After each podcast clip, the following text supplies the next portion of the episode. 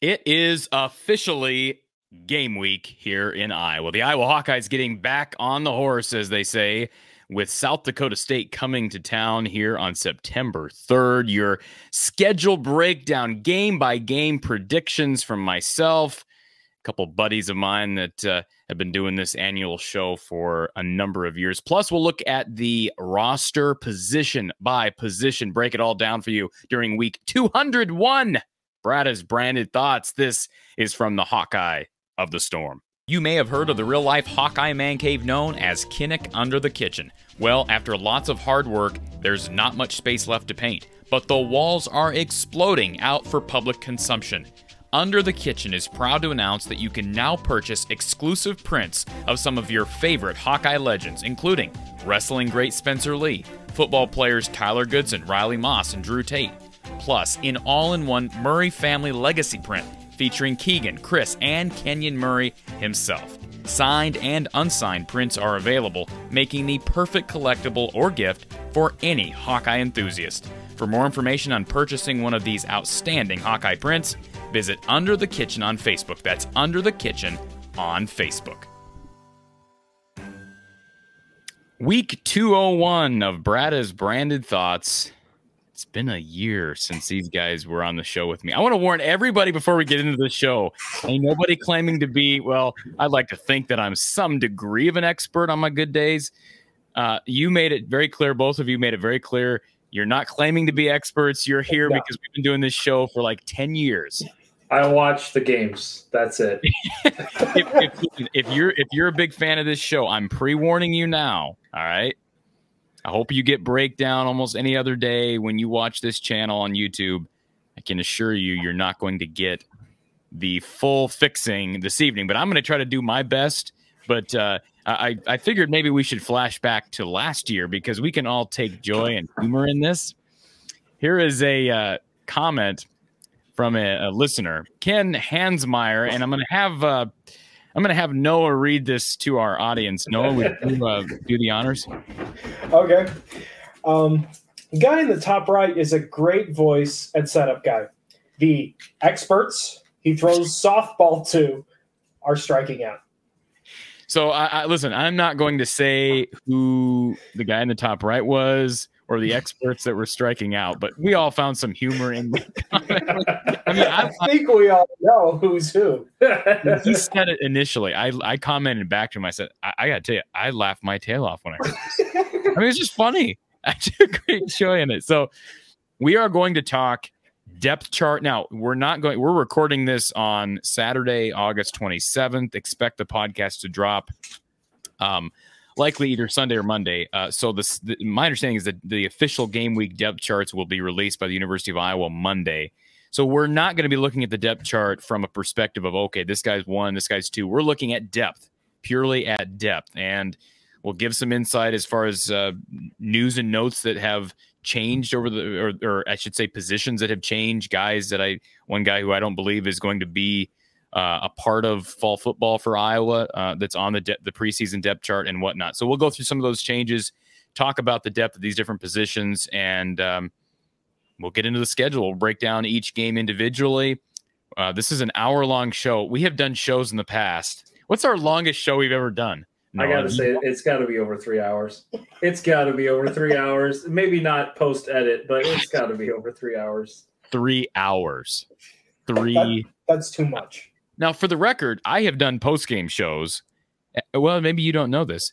I don't know the longest post game show because we'll watch the games um, together. I don't know the longest post game show that I've been a part of after watching a game with you, but I, I know the Maryland post game show last year. I was on till like two a.m. because we had people calling in. We had like 150 people calling or listening, and people calling in. So uh, no, we're going to be disciplined. We're going to keep this to an hour. And no, Alex, uh, who joined us last year, I promise Ken's comment didn't make us fire him. Uh, that's why he's here. Maybe he'll call in. Maybe we can get him to call in at some point uh, over the next hour. But I want to get into this because we've got game week upon us, and Micaiah, it's the shortest season of all. We say it every year. It's here, and then 12 weeks later, it's gone. You get 12 games. It's the shortest season out there. and it's the longest out off season out there. And so we've got week zero games. We I just got done watching a little bit ago watching uh, Nebraska implode, which is what they do well. Um, despite a, a, I think a better performance from the quarterback position, they just did what Nebraska does. So um, certainly, Big Ten football is upon us. Iowa starting with a non-conference showdown against the Jackrabbits of South Dakota State. But let's start with the roster and, and, just depth at each position. And what we do here, folks, if you haven't seen this annual preseason um, show, we're calling this the unofficial preseason show. right? I think it's clever. No, it's the unofficial preseason show. We'll have a, by the way, for anybody who really wants to break down, I'm going to have Don Patterson, Coach Don Patterson, on later this week. Just tell everybody that'll be the, the real expert show. But uh, let's start with the offense, Noah, because um, I think the biggest concern coming out of Kids Day, the open scrimmage here a couple weeks ago, certainly Media Day, and just throughout fall camp, is the injuries at wide receiver. We've talked about it extensively. And for anybody who's new to the situation, Iowa losing Tyrone Tracy in the offseason, he transfers to Purdue. And and I think everybody have to with a level head can admit that Tracy did not play up to expectations last year. So, you know, maybe he'll perform well at Purdue. Certainly if you're going to go someplace and resurrect your career as a pass catcher, you're going to probably go to Purdue. Uh, and then Charlie Jones waits until after spring, ends up leaving, going to Purdue. That kind of uh, throws a wrench in things, but that's the era of the transfer portal nowadays. And I don't blame Charlie Jones for wanting to showcase his skill set. But they've got injury issues with Keagan Johnson missing a lot of time since the end of last season. Nico Ragaini is out right now with a foot injury. Uh, Arland Bruce is the only real guy, scholarship guy that I'm aware of that has stayed healthy throughout all of fall camp. Um, Brody Brecht has been out a lot. I think he's back now. Is he back at full speed? I hope. Diante Vines, who had a good start to fall camp, uh, at least from what Kirk Ferentz said at media day, uh, he is out for several weeks of the season. So, so they're they're they're dealing with some problems. Um, Noah, without even thinking about the injuries, given what we saw from the pass offense last year and just the offense in general, 123rd, we know in total offense out of 130 FBS teams. There were no changes at quarterback.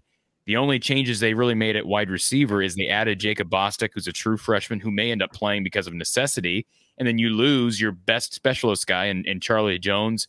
You lose uh, Tyrone Tracy, and now you're de- dealing with injuries. How confident are you in Iowa's pass catchers right now? Not very confident. I've said that before, and they have turned out to be okay. But like you said, that poor of an offensive showing last year, and then losing pieces, key pieces to your offense, it doesn't bode well. I got to ask you this. Um, you guys are both Vikings fans, and we seem to always bring this up every year. But you guys have had such a, you, you kind of, I mean, no offense to Kirk Cousins, but from an NFL uh, perspective, um, he's kind of a polarizing figure. Like I know some Vikings fans who are very defensive of Kirk Cousins, and I know like Micaiah, you you can't stand Kirk Cousins. so uh, the, the thing is, is Petras kind of was that way last year, and, and I think as the season went on, and and people just didn't see the improvement from 2020 to 2021, the patience has ran out. And we heard some of the same narrative at the beginning of last season. Oh, he's been training all all off season, all summer. He's going to be better. We didn't see any improvement. In fact, some of his numbers went in the wrong direction last year. And I didn't think Alex Padilla was very good when he played, frankly. Um, I just don't think it's a real strong quarterback room. And I've been saying it since the end of last year that Iowa needed to go to the transfer portal at quarterback. They chose not to do that. Um, quarterback is a position that we're always going to be talking about because not only is it the most important position on the field, Iowa asks a lot from a pre-snap routine uh, out of their quarterbacks. Confidence in the QB position, Micaiah, and assuming that Spencer Petras takes all the snaps or most of the snaps again in 2022. Zero. I I think Petras has a good arm. I think it the problem is mostly from a processor kind of standpoint. Just watching him play, he always felt like he was a half step behind, unsure of what decision to make, uh, making the safest play, and not willing to push the ball downfield, especially when it was called for.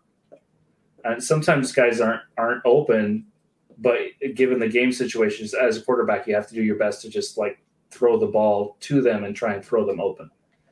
And that's something you have that that's a high level quarterback play. I get it. He's not that level of quarterback, but sometimes you need that. And he didn't show that. So why not go to the transfer portal? I mean, I know the transfer portals. I mean, like you guys, we made this clear at the beginning of the show. You guys do not follow college football like I do, or maybe a lot of our listeners do. But you, you know about the transfer portal. I mean, there were more quarterbacks, capable quarterbacks in the portal this offseason than ever before. And I say what you want. I, I saw people on social media uh, ripping me today, be, not really ripping me, but basically saying, "Oh, how'd that work out for Nebraska?" Casey Thompson is not the reason Nebraska lost that game today. And if you look at Casey Thompson's numbers, he had a terrific game and he threw for all kinds of yards at Texas last year. That was a good addition. Nebraska's got far bigger problems than Casey Thompson, Adrian Martinez, and, and the quarterback position. Their coaching staff right now is uh, in line for a major overhaul at the end of, at the end of the season. But um, Iowa had a lot of options, whether it be Casey Thompson, Kedon Slovis, um, Calzada, Nix. I mean, you just go down the line of, of capable quarterbacks that were out there. Adrian Martinez would have been, and uh, people will argue this, Adrian Martinez would have been an upgrade. Say what you want. I think a rational person who who looks at the numbers, watches the games, I get he was erratic at times, but when you're talking about Spencer Petras, and I can tell you this right now, this is not a rip fest because I'm rooting for Spencer to play great this year. But the reality is this, and, and this is what I responded to someone earlier today. Um, and, and I, normally I wouldn't even uh, discuss it at this point in the in the uh, the year because we're a week from from the first game. But last year in the Big Ten, and keep in mind, 14 teams in the Big Ten. Spencer was 11th in passing efficiency, 9th in passing yards, 11th in big in completion percentage, and 10th in touchdown to uh, interception ratio in the Big Ten conference. Those are not good numbers. Those are well below average.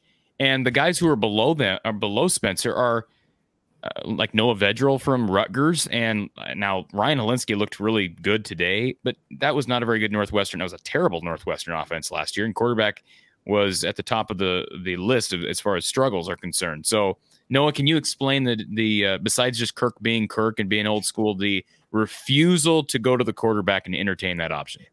The only thing I can think of is that it's a desire to stick with the guy that you already have in your system. As you mentioned it, you have a very demanding position at quarterback. And especially if what you said is true, that they have a lot of pre snap stuff and they run a very pro style offense, you need somebody familiar with the system to run it well. Now, could they have gone out and gotten somebody with a better arm? Sure. But you have a guy that you're familiar with, that's familiar with your system, that's been in it for years. So maybe that's the mindset behind it. Okay. Your thoughts on the desire or the refusal to go try to upgrade at that position? Um, in my opinion, non expert opinion, uh, I think it's a scheme fit thing. I think Spencer is the type of quarterback that they want, and they're not sure that they can get that same type of quarterback that would be better enough to make it worth replacing him. So, so Kedon Slovis is literally a better version of Spencer Petras, and he transferred from USC to Pittsburgh, who just produced Kenny Pickett, who's going to be the starter for the Steelers likely his, his rookie year. Um, I, I think there's a good chance of in, at least by the by season's end. I, I, get what you're saying. I've heard all the reason in the lines of reasoning. Uh, people say all the time. I don't think that is a good reason. That's just what I think they thought. I, have heard people say, "Why would Iowa go? To, why would why would any great quarterback want to come to Iowa?" That is the biggest defeatist attitude. I'm tired of hearing that because you're basically saying, "Oh well, oh they're not going to come here, so why would we even try?" I mean, that's literally. Can you imagine living life that way, Noah? Can you imagine living life that way? Like you, you, you have an opportunity, like just talk about working a job, right? You're getting a job and you have two jobs in front of you. You say, well, that job's going to be, you know, that job's going to pay me double what this job is. I can either, you know, work in a drive through at McDonald's or I can, you know, do this job. I'm qualified for both. I mean, I, I certainly, as a Big Ten school, you're trying to get a, get a passer. Either guy could come there, right? You're capable of doing both, but because you feel that no, there's no way I could ever achieve that job, I'm not even going to try. I'm rather I'd rather just stick with the the drive through at McDonald's, and that's what And I quarterback. They have a drive through at McDonald's.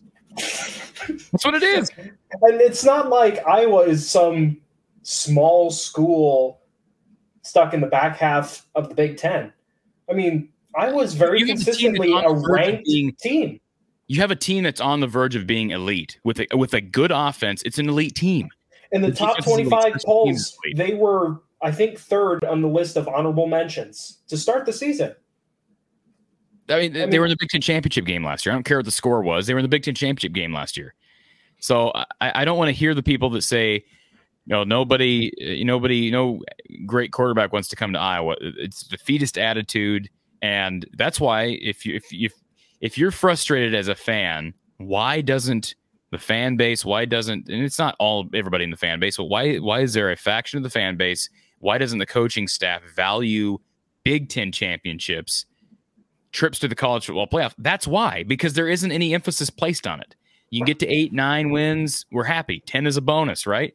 Th- There's no, uh, there is no emphasis placed on championships, and I think it's unfortunate. But quarterback uh, position uh, aside, the passing game is going to struggle. Um, unless they can get some health back to Keagan Johnson. And even then, I don't I don't know if Keagan Johnson's full speed and you have a healthy Keagan Johnson, a healthy uh, Arland Bruce, and you get Nico Ragaini back by maybe weeks two or three.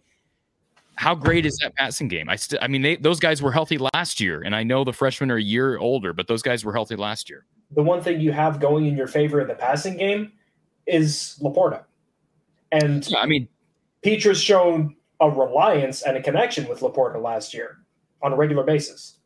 tight end is the one position that uh, could potentially keep the offense afloat. I mean, there, I don't think there's much of a chance of this offense being worse because you really can't be much worse than 123 out of 130. That's just common sense, right? Mathematics would tell you they're likely going to go in the probabilities would tell you that they're likely going to go in the opposite direction. All right. But my question is can they rely on Luke Lachey and, and, and Sam Laporta and maybe transfer the one transfer they did go after and get uh, Steven Stilianos, who sounds like he's taken some time to acclimate himself with the system here, but he's a big, big body at tight end. Um, you know, I've heard people in the media try to make comparisons. Uh, oh, you know, the uh, tandem with Laporta and Lachey is going to be, you know, reminiscent of uh, Noah Fant and, and TJ Hockenson. I think that's a stretch for the imagination at this point. Luke Lachey was that was quite year. a combination of those two. So, like, getting Well, back to I I that. mean, I don't think you can draw up a better tandem, and I think they were underutilized. Frankly, I think when you have a guy who's the, the athleticism of a Noah Fant, and then a guy with the just the natural skill and physicality of a T.J. Hockenson, I think they were underutilized, uh, which shouldn't surprise us because this is an Iowa offense. But my point is, they were at least they were at least capable with Nate Stanley at quarterback with those guys. And so, can you get that level of pr- production out of Laporta and Lachey? I think that's the way this offense takes the biggest jump it can take is if those guys can be even poor versions, even just poor versions of Fant and Hockenson that year. Because if you have two really good tight ends, it does change um, how you operate. And then hopefully, you know, the wide receiver room's got to come along because I don't care what you say about Keagan Johnson and Bruce. Those guys had their moments last year, but those guys didn't set the world on fire. Receiver separation, something that continues to need need to improve. And Nico Ragaini's not the fastest guy, but he talked about it media day, just his his desire to better his route running and just just crispness and the details. Because when you're a guy who doesn't have the speed and athleticism that the guy across from you has, you, you have to be uh, you know concerned with detail, right? And um, so I- you know we'll see. I, I'm that's the biggest position of concern moving forward. We can talk about the offensive line. There's juggling going on right there, uh, right along the, the offensive line, um, specifically at, at the two guard positions. I don't know if we're going to, you know, Jennings Dunker going to be your starting right guard. Is it going to be, um, you know, potentially Beau Stephens? Um, Connor Colby's been playing a lot at right tackle. I don't, I don't know if he'll switch back in. I would guess he'll stay out there. But Mason Richman, according to the most the uh, most recent practices for Iowa football, Mason Richman is back. Um, so with Richman back, um, they've got a little bit of flexibility if he's at left tackle David Davidkov is listed on the preseason depth chart, but uh, he's not been at fall camp. He's not been at practice. Um, I heard Tom Kakert say on his show here. Uh, I've not spoken to Tom about uh, David Davidkov specifically, but I did hear him say on his show he doesn't expect him to be um, a part of Iowa football this year, and uh, I, I, would guess that maybe we won't see him again, um, which is unfortunate. I don't know if it's a personal thing or if it's a health problem, but that's a blow because he was the I believe the highest rated kid in Iowa's 21 class as a four star lineman. So that's that's a tough blow. But again, Richman, Elsbury, uh, Logan Jones is at center, the weight room freak. Michael Myslinski's had a good fall camp. Um, Connor Colby probably at right tackle, but maybe at, at, right guard. Beau Stephens, Jennings Dunker's not on the preseason depth chart, but I expect him to be on the, the depth chart released Monday. And then Nick DeJong, where does he fit in? He played a lot at right tackle, but you know, and I know that uh, Iowa was bad at times last year at right tackle, and, and certainly that shone through against Aidan Hutchinson, David Ojabo, and the Wolverines in the Big Ten championship game. By the way, Aidan Hutchinson's going to be a really good pro. He's looking good so far for the Lions. Uh, have you guys seen him in, in, in so far? I haven't watched any preseason.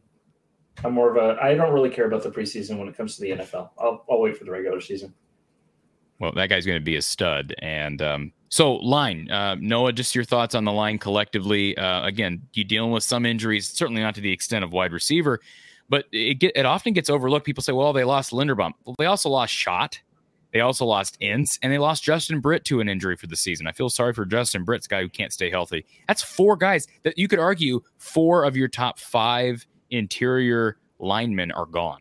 And the other thing I'm seeing here is at least now I'm not going to be able to keep up with all the changes that you just mentioned, but looking at this depth chart, most of the players are sophomore, freshman, even redshirt freshman. Just yeah.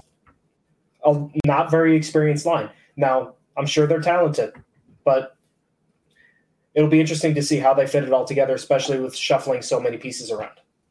And Jennings Dunker, the guy I just mentioned, who you're not even looking at his at his profile, he's a redshirt freshman. He came in that 21 class as well. So yeah, you're right. They're young. We know Logan Jones is a converted uh, defensive tackle.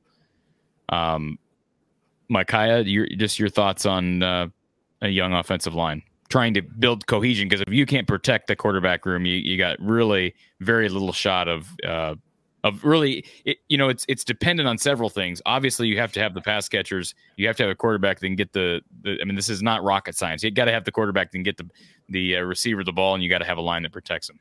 Well, it is another thing if you have that young offensive line. It's going to manifest itself in more ways than just having passing game and protection problems you know, Iowa is a run first team, and that running game is built on an offensive line. And so, if they're having interior problems, Iowa's going to have difficulties running the ball up the middle of the field. You combine that with what we're expecting potentially from the passing game this year. There, you're going to see a lot of stacked boxes, and it's going to be very difficult to get the running game going too. And so we can talk the running game. Tyler Goodson's looking good so far in the preseason for the Packers. Will he make the 53 man roster? I think he might. Um, he, he looks a bit, I don't know what his weight is listed at right now for, for Green Bay, but he looks bigger than he was here.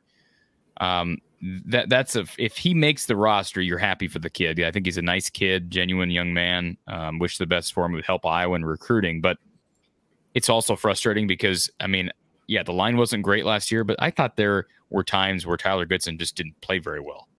And, you know, maybe it's because his weight was not where it needed to be. I will say this Iowa does have a couple um, future studs at, running back. Caleb Johnson's had a terrific fall camp. When I saw him at uh, the open practice at media at uh, Kids Day, I thought Jaziun Patterson played really well, ran um, with the decisiveness. Running back's not a position that is especially hard to play as a freshman. Tavian Banks had him on the show the other day, and he talked about just, um, you know, running back is a position where it's it's all about instinct, and it's not as much about learning a system. Um, obviously, there's some of that, but I think those guys, even though they didn't enroll early, have both have a chance to play. And Iowa's had their fair share of years where they've just been decimated at running back. So the running game has to be better. What's the magic number? Is it? I asked Tavian this, and he didn't really give me an answer. Is it four yards per carry? Is it three point eight? I think got to be close to four in the Iowa offense. And I think more balanced runs. You can't have, you can't be mixing in two to three yard losses on first down regularly because we saw that derail entire drives for Iowa last year. You get behind the chains, Spencer Petras, he's not a guy who's going to be able to uh, be innovative and create yardage, right? I mean, he's got to work within his system. And when you get behind the chains, you you're kind of working out of the system. Yeah, if you're a run first offense, by the way, I think the answer is four. Four yards per carry. Noah? Because you ha- that has to carry your your offense, the weight of your offense. I'd probably agree with that. It's a, a pretty healthy number to aim for, but given the struggles, the potential struggles in the passing game, and the questions we have about the young offensive line, are they going to get to four yards per carry? We'll see. They've got some talented running backs in the room, and the offensive line might pull together and figure some things out, and they can really get a running game going. But again, if you can't get that passing game going, you're going to face a lot of stack boxes, you know, seven, eight guys in the box, and it's difficult to hit that three and a half, four yards per carry that you're aiming for. And again, you get behind the chains. The other thing that does is it kind of takes away play action. And so, yeah, I mean, if you're Iowa right now, um, staying ahead of the chains is probably the most important uh, aspect. I mean, like that's that's kind of like the simplest thing that you can attribute Iowa's struggles to last year. I know that maybe I'm oversimplifying it because yeah, you can point at positions, but getting behind the chains is the primary issue because it just derails everything else. You get one negative play, and all of a sudden your playbook is razor thin. And as you know, Brian Ferentz has not been uh, some um, master at play calling either. That's and, putting it lightly. And not only does the playbook get thinner, but it's also a momentum and mood killer. It makes it really hard to stay motivated and to stay positive about the position that you're in and continue to play well. It's really easy to get down if you're constantly getting behind on first down.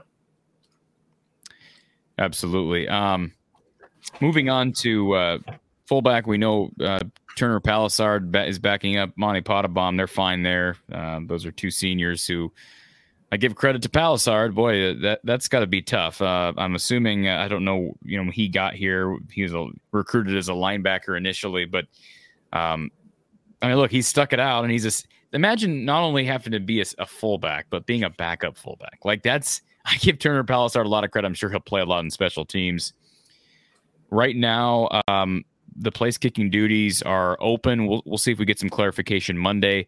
Um, I think uh, Drew Stevens is the better of the two. Um, I, I, think he'll start, but uh, Blom has certainly closed the gap. He's kicked well. The the closed scrimmage. Uh, what I've heard is that he was perfect, as was Drew Stevens. He was perfect at the open scrimmage. Both guys were perfect at the open scrimmage. Those guys have progressed well and, and are in line to to make up for what they're losing with Caleb Shudak. Let's move to the defense. Yes, a competition uh, also motivates both guys to play better. Yeah, to outdo the other. So if both guys are playing well, that's a good thing. No, I've been saying that for months too. That uh, it sounded like Drew Stevens was overwhelmingly the better kicker, and you know it's nice that you have one guy who's playing well. But I, I've, I've been saying it the whole time. Blom needs to start playing better to push Drew Stevens. Those guys are, you know, should be pushing each other. I, I mean, I think that's, and I think no matter what position, even we're talking kicker, there's there's a different type of pressure involved there and I'm mm-hmm. sure that uh, translates to practice into uh, scrimmage settings. Uh, return specialists, we you know you lose Charlie Jones. That's one position's not listed on the depth chart. Will it be Riley Moss? Will it be Aaron uh, Arland Bruce? Will it be a T.J. Hall or a Xavier Nwankpa? Uh, Caden uh, is a guy who uh, transferred in from a JUCO school. Maybe get some time back there it seems like I've seen Arland Bruce in videos, clips, and and photos the most returning punts, and that concerns me a bit because of wide receiver depth. Uh, maybe you know it's a knack, it's a knack that not everybody has. You know, could Riley Moss do it? Maybe. Um, I think it'd be nice if you could have a guy like Alec Wick or Caden Wetjen, who you know a couple walk-ons who maybe Wetjen may not play much unless it's as a special teamer. I think he's got good speed. Um, somebody told me that uh, is in the know. Somebody told me a couple months ago that they thought he was maybe the fastest guy on the team.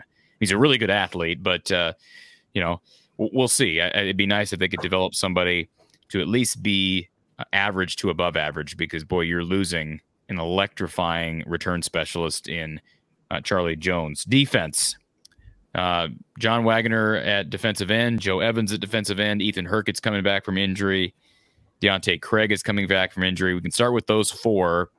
You lose Van Valkenburg, but boy, you return some young talent and some old talent. I mean, it's old guys and young guys. It literally you got Hurkett and Craig who are both sophomores, and you got Waggoner and Evans who are seniors. Isn't that kind of the mix you want? You want your two seniors starting, and you want your you know your young guys learning on each end. Yeah, and then you assume they're going to learn some things, and they'll take over, and you have confidence that they'll play well when those seniors move on next year. Now, we'll say this Lukas Van Ness is probably going to get a lot of time at defensive end. He's listed on the interior. I think he's too good. Too, I, I mean, they're going to run him everywhere. Kelvin Bell likes to run guys inside yeah. and out. Um, We've seen that, saw that all the time last year. Constantly moving in people, you know, seven, eight, nine people. Yeah. All playing on the defensive line. It's a strength of the defense. Man, AJ Epenesa is a perfect example. I mean, he's certainly not your typical uh, defensive lineman, but they were able to move him to end for you know at end they were able to play him at defensive tackle. And i give phil parker and kelvin bell a lot of credit. He was effective wherever he was at. Same with van valkenburg. I think you're going to see the same exact thing out of van ness. Boy it'd be great if you could get if, if waggoner could be a dynamic pass rusher. I know at times the system doesn't create as much for uh for waggoner's side of the ball but or side of the side of the line i should say. Um but boy it'd be nice if both of those ends could could create some havoc, like an Anthony Nelson, AJ Epenesa tandem. I know that's shooting for the stars, but but I mean, look, Waggoner. I've always said he's he's one of the guys. I want to say the biggest underachieving guys here. Uh, that that's not fair to John, but he's got the body at 6'5", 267 to be really good. I mean, Van Ness. I think Van Ness is trimmed. Like he's he's cut. He's physically shaped to be a dynamic player. But I mean, you just look at the numbers. Waggoner's listed at 6'5, 267. Van Ness is 6'5, 269. So I, I, think those two guys could be great. And then you line up a guy like Hurkett and Evans at times on obvious passing downs. Here's what I see at times you're going to have a situation where you get uh, Ethan Hurkett or Deontae Craig on one end. I think you're going to have Van Ness on the interior. I think you're going to have um, Aaron Graves at times at the other defensive tackle spot, and then you're going to have Joe Evans. So, in other words, you have two pass rush specialists as your ends, and then two pass rush special pass rush specialists on the interior. But Graves and Van Ness are both guys who are big enough to play tackle. So I think on obvious passing downs, you may see more of that. Um, but how good is Noah Shannon now? I've heard great things about him. Uh, he's been the one guy that his name keeps getting brought up. Is he a guy who can be a factor in, in pass rushing situations. I certainly think he's going to be a, a, a, gap eater, right? He's going to be a, a, a, space filler, which is, you know, to, to be the run defense that you need to be at Iowa, you, you need those guys. Um, Louis Steck's a guy that's not listed here, number 50. I think he's listed at like six foot two. What is he listed at? I can pull it up here. Um, Louis Steck is listed uh, at six foot 268. He's not a real big guy, but uh, he's just a hard worker, a dog. He got some time this fall uh, uh, with the ones and twos. You may see him at times, and um, I feel like I'm missing somebody. We did this before we went on the show too. Who is the guy that we were missing? I can't remember. Oh, Chris I mean, Reams. Chris Reams. May, he he may end up playing some as well. You're you're talking 10, 11 people playing 11. on this line. I think it's 11, isn't it? I can't remember. Well, you've got eight here. a lot of names. You got eight here, plus Louis Steck, Aaron Graves, I think so that's 10. 10. You're 10. And then if if Chris Reams, you know, uh, you know, he's becoming a, an older guy now as a, as a junior. Yeah. I mean, and that should say something about your defensive line. If you have some sort of confidence in any one of those guys getting playing time, I mean, if you've got 10 guys that can all play, why not use them? Oh, and by the way, Brian Allen, true freshman, four star recruit, enrolled early, so he's had he's got a spring in his back pocket. So if he's called upon, I'm I'm guessing he'll be ready so uh, it's it's in it's a fascinating situation on that defensive line. I'm I'm bought in hook, line, and sinker. Micaiah, your thoughts on just uh, depth and um, how Iowa can use that to its advantage? Um, first of all, uh, it's nice to to see that the defense is still very much intact after how dominant it was last year. I, I don't really have any concerns, especially about the defensive line. Uh, this and when you can rotate guys, you keep all those guys fresh. It works the other way. On the uh, the offensive line starts to get tired out on the other team, and you can keep your defensive linemen fresh and keep pushing them around all game long. Keep that extra pressure on the on the other team if you can really really accomplish that. And then if you can wear down the offensive line as the game goes on, you can start to turn the tables so that you can start to make plays defensively against the other team. I think they're going to be. I think they're going to run ten. That's my prediction. I think they're going to run ten. Um, now injuries. It's a good problem to have. Boy, it is, isn't it? and it doesn't like in in basketball. I've seen there have been years where Fran McCaffery to me is is rotating too many guys. And I mean, if you're Fran and you're running eleven guys or twelve guys, I think that's too many. But I mean, here's a situation where football they're running twelve guys at, at you could say two positions, right? So I mean, um, it, it doesn't seem to work. I mean, like I've never seen an example where I where I'd say, hey, they're running too many guys at defensive line. I don't remember a time of ever saying that.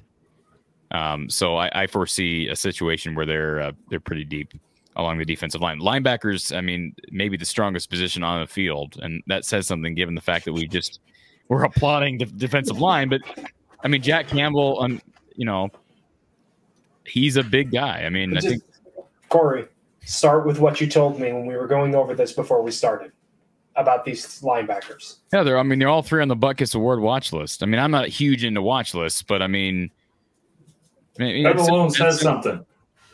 Yeah, I mean, Jestin Jacobs maybe he may have the the most pro potential out of any of them, and I think he's considered to be number three. Right? I mean, they play different positions at linebacker, but Seth, I mean, Jack Campbell's been compared to a, a, a, poor man's Brian Urlacher. I don't know if he'll end up being like Urlacher. I mean, certainly in the league, that's uh, shooting for the stars. But he's got the he's got the size. I mean, you, you don't often see six foot five, two hundred fifty pound linebackers in college. Um, and then of course uh, Seth Benson, you know, six foot two thirty two, but really good pass rushing linebacker and just solid. I mean, he kind of reminds reminds me a bit of a Bo Bauer just kind of how Bo Bauer played, behind, you know, beside Josey Jewell was just a solid guy. And I, I think you're going to get, I don't know what his future in the league is, but you're going to get good production out of him as a, as a senior. And certainly the potential of uh, Jestin Jacobs, his athleticism at 6'4, 238 is exciting. Cooper DeJean is listed as your starting uh, cash guy. I, I don't know if that's going to stay that way. I would guess it will, but he's played every position. He's played safety. He's played corner. He was at corner last year. Um, he's an intriguing guy. He's listed at six foot. Um, let's see, where's he listed here? Six one. I listen. I've stood next to the guy, Noah. He ain't six one. he is a short, short guy. Um, he he may be six foot. I, I think that's being generous. Um, when I saw him, I'm like, who is that kid over there? And I'm like, oh my goodness, that's Cooper DeJean, who I mean, talk about a, an unbelievable athlete in high school. I, I, think he's got the potential to return punts, return kicks, play three different positions on defense. If they needed him on offense, he could probably play offense. I think he's that athletic, but it'll be he's an intriguing guy between him and Xavier uh, in that secondary. It's going to be intriguing to see how they use those guys. Nwankpa, of course, not listed on the depth chart. Here's my prediction. No, I think he'll be listed this week, and if he's not, even if he's not, he's going to play a lot five star kid out of Southeast Polk. Um, you know, will he supplant Quinn Schulte at, at free safety uh, by the end of the year? Maybe. Um, but Schulte, uh, you know, he's going to prove himself. Former walk on at 6'1, 208 from Cedar Rapids. They've had plenty of those examples. I mean, you think of, uh, you know, John Lowdermilk and, you know, Jack Koerner last year. Um, I mean, you just, you can go down the list. Uh, who's the kid that uh, ended up with the Rams, whose name escapes me. I can picture his face. People know who I'm talking about. But they, have had plenty of guys at safety that you know start as you know either very um, low recruited kids or walk-ons even, and they end up being really good defensive backs. I mean, think of Brett Greenwood being an example. He was not a kid who was real highly sought after, and certainly him and Tyler Sash were uh, spectacular. Uh, d- cornerback, we know uh, Riley Moss comes back. Jermari Harris is back. He'll miss a game due to an infraction earlier this year. Um, you get Terry Roberts, whose time is now, who's been a special team star, but now is going to have a chance to shine on defense. Brenden Deasfernandes makes his first appearance on the two deeps. TJ Hall's a freshman who's been really, really impressive uh, in preseason. Just thoughts on uh, defensive back. Uh, well, I guess we can start with Micaiah. Um, any concerns at all? You know, you, you do lose a couple really, uh, three really solid defensive backs in Matt Hankins, Jack Koerner, and Dane Belton. However, you bring in a five star in Nwankpa. You bring in uh, you know another year of development for Cooper DeJean, and then of course TJ Hall coming in as a as a rangy true freshman. The the secondary on on the team might not be as good as it was last year, but um, I'm not sure that you'll actually, even if it's not as good, I don't know that anybody will actually notice because the the core of this team and its defensive identity is his defensive line. And because of because of that, I guess the linebackers are great too, but because the defensive line is so good, they'll be able to generate pressure, and it's going to take a lot of weight off of that defensive uh, secondary's shoulders. And it's going to make their jobs a lot easier. You're not going to have to cover as long. They're going to get more errant throws, hurried throws, those kinds of things, and it's going to make them look great. And um, I don't know that it's going to be as good. The secondary is going to be as good as it was last year, but I don't think it's really. And uh, there's no concern here for me. And you still got talented guys back there. Absolutely. Like everybody's going to be looking at the front, what six, seven, depending on whether or not they're playing the cash. Fifteen. From 15. but everybody's going to be looking at the front of the defense. The secondary is just fine especially with what Makai was talking about, getting pressure, getting those stops up front, putting pressure on the quarterback. It's going to make life easy for those guys, and they're talented guys. I think this defense all around is going to play really well this year. Well, well, last year I think it was last year. Alex kept saying that he was concerned about the secondary, and I, I, I don't know. You, you probably don't remember. I don't know why I remember this from last year, but do you remember me saying you that still have I'm the text not- document was- from last year? You what? I think so somewhere. Keep talking, I'll find it. Do you remember me saying Noah that last year that uh, obviously for anybody who doesn't realize you're on two different screens, you are in the same room right now. You are together. Technically, yes. We're using So- one microphone too. So, but do you remember me saying that I was not at all concerned with defensive back, or excuse me, specifically corner? I do remember that. Actually, So- I am not concerned, but if there was one position that I would be concerned with on on the defense, certainly it would be defensive back. Am I more concerned with safety or corner? Probably safety because Kaevon Merriweather has been good, not great, and I just don't know what you're getting with Quinn Schulte. You know, and and do I think Xavier Nwankpa? Eh, Xavier Nwankpa's.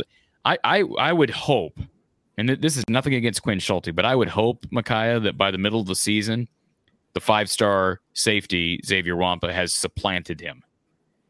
You know, Well, he enrolled early. He's got that kind of raw talent. Yeah. I mean, you ain't gonna get him for five you ain't gonna get him for five years. So like Don Patterson has said, redshirting is overrated nowadays.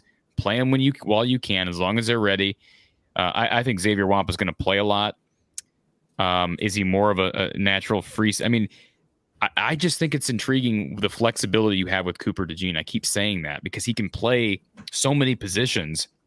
You know, if you've got somebody else that you're comfortable playing at cash, is Sebastian Castro a guy who you play at cash? Is Xavier Nwankpa a guy you play at cash? Is Riley Moss a guy you play at cash? If you feel good about Jermari Harris and Terry Roberts, and maybe even a TJ Hall or Brenden Deasfernandes, maybe you slide Riley Moss down to play cash. I don't know what they've tinkered with in practice. Um, probably less tinkering than we would think, right? But we don't know that either. So It if there gives was you flexibility if there's injuries or Yeah. you know something's not quite working out. You can make an adjustment.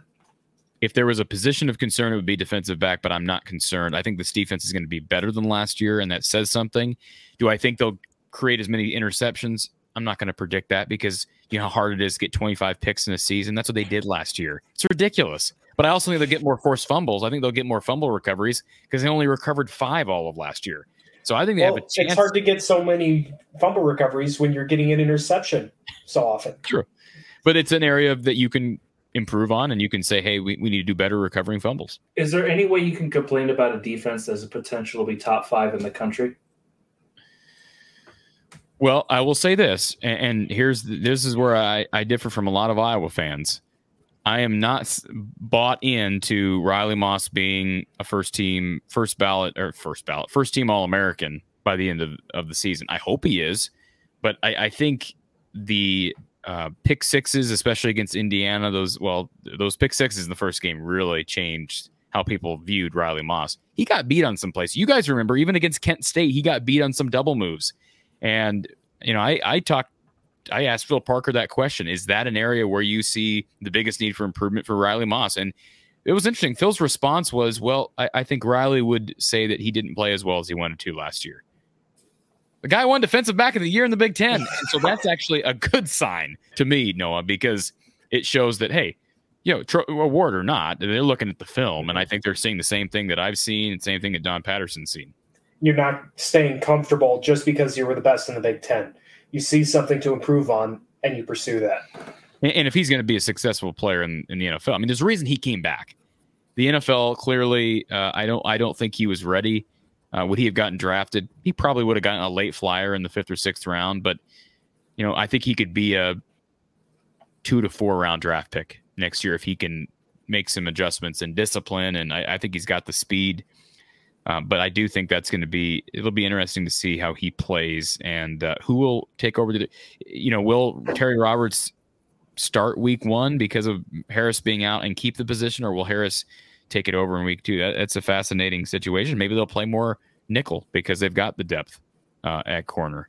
I, I shouldn't say depth. They have experience at corner. I don't think they're real deep. I mean, they're not like six or seven deep, but I think that they've got experience depth, those top three, and then a couple guys they like uh, at five and six or at four and five.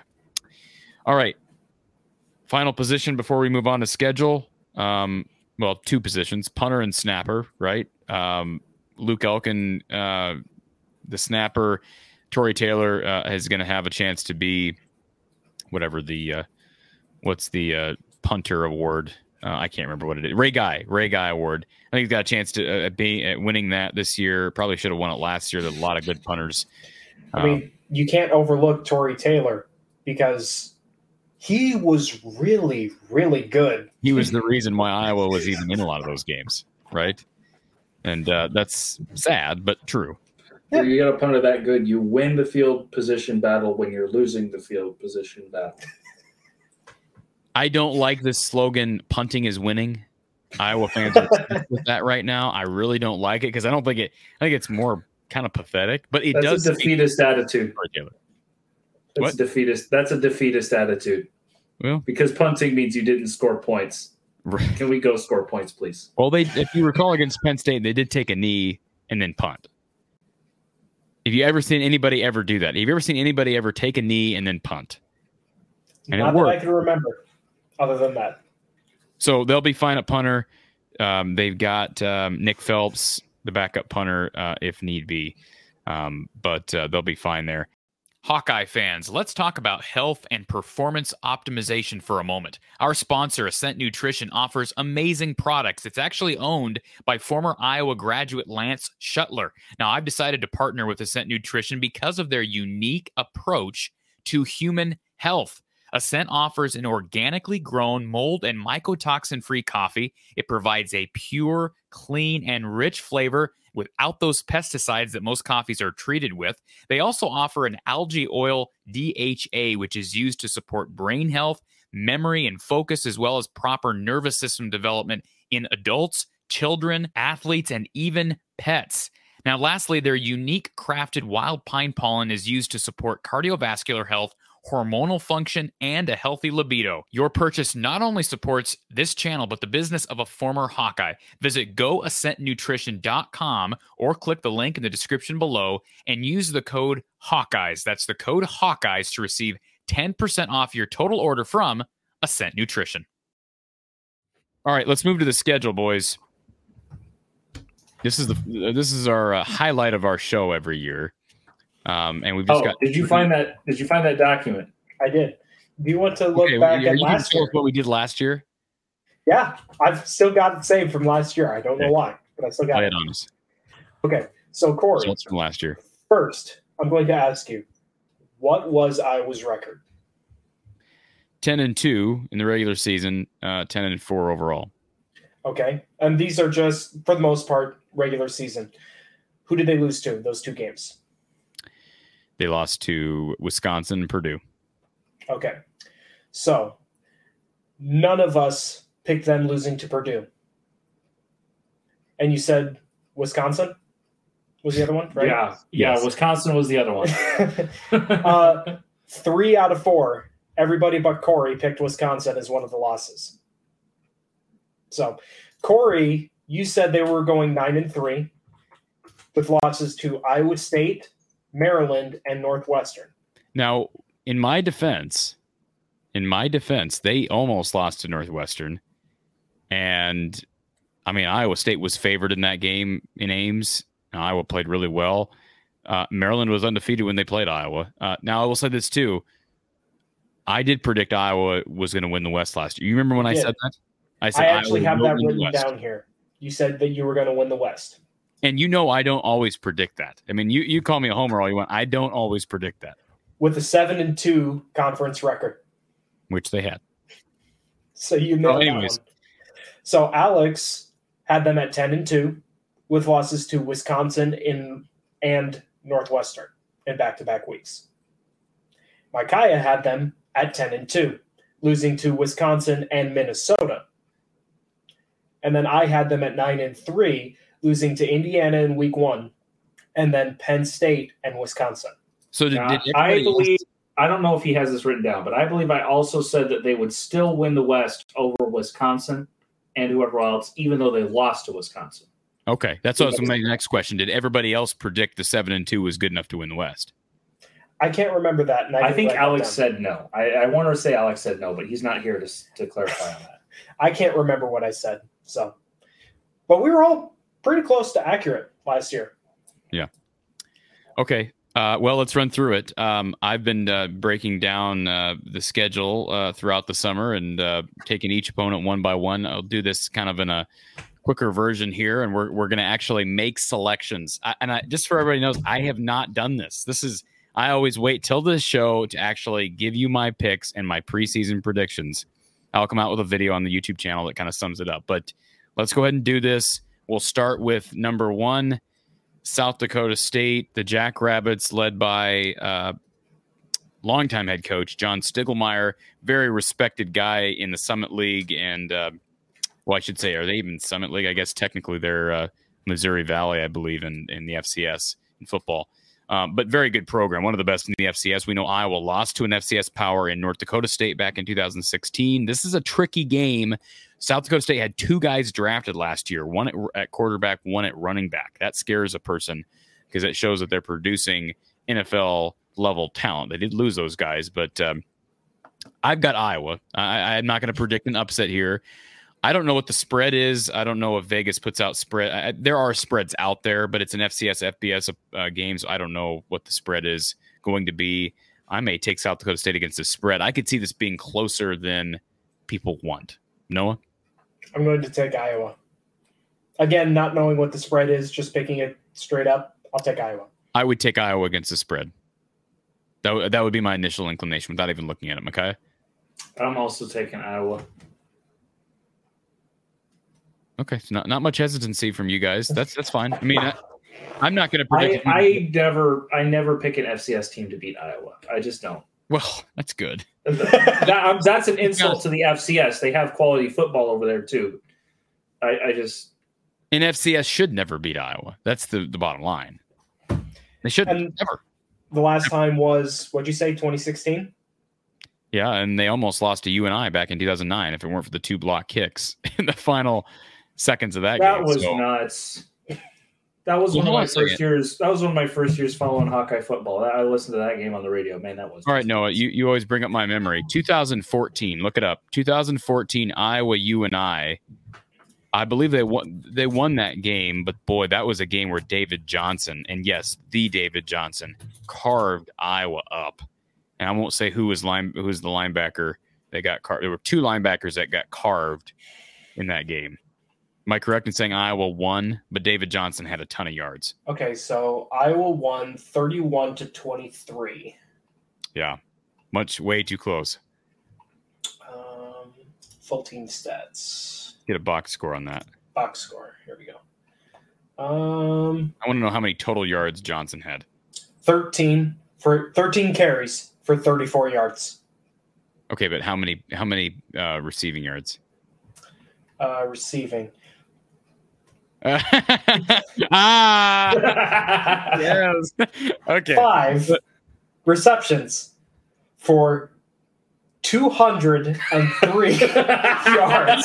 Listen, you don't remember that game, I do. We're talking dinking and dunking over Iowa linebackers, and it was almost like the, the Christian McCaffrey thing at the Rose Bowl. And, and you guys know David Johnson in his in his prime. I mean, he's he's kind of phased out now in the league, but in his prime, he was one of the best running backs in the league. Mhm. So think about him going up against the Iowa linebackers. That was a subpar group of linebackers.